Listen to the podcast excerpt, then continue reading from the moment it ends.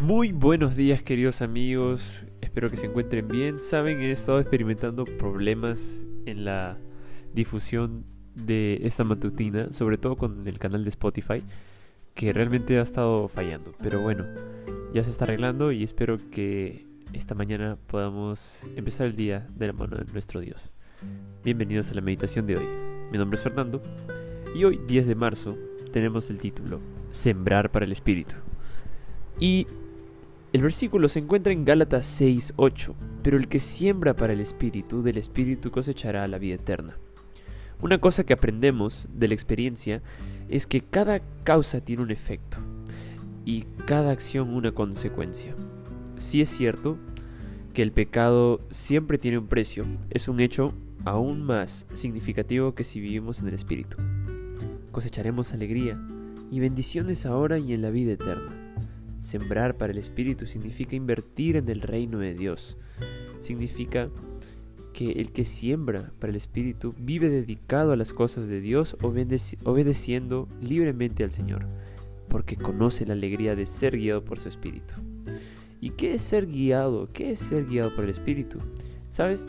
En Romanos 8:14 está escrito que todos los que son guiados por el Espíritu de Dios son hijos de Dios. Así que los verdaderos hijos de Dios disciernen su voz y saben cuándo Él está hablando.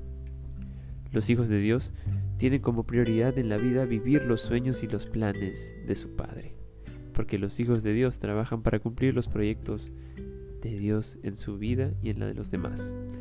Ellos no pierden la oportunidad de sembrar sus bienes, talentos y vida para el avance del reino de Cristo. El que siembra para el Espíritu también cosechará el fruto del Espíritu, que es amor, gozo, paz, paciencia, benevolencia, bondad, fidelidad, mansedumbre y dominio propio.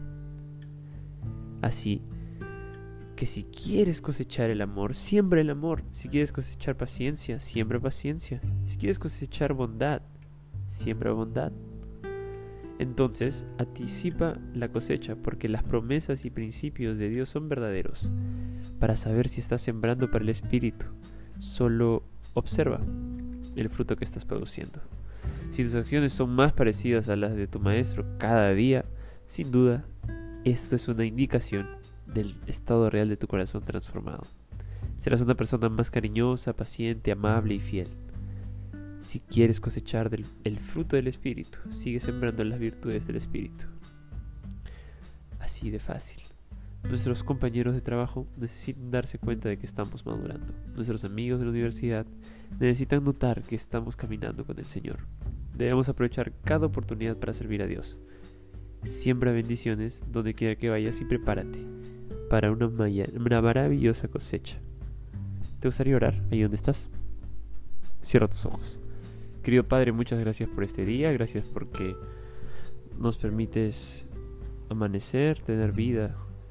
Ayúdanos, Señor, a poder cosechar cosas que nos ayuden, Señor, que nos ayuden a estar más cerca de ti, nos ayuden a poder cosechar también el fruto del Espíritu, los frutos del Espíritu.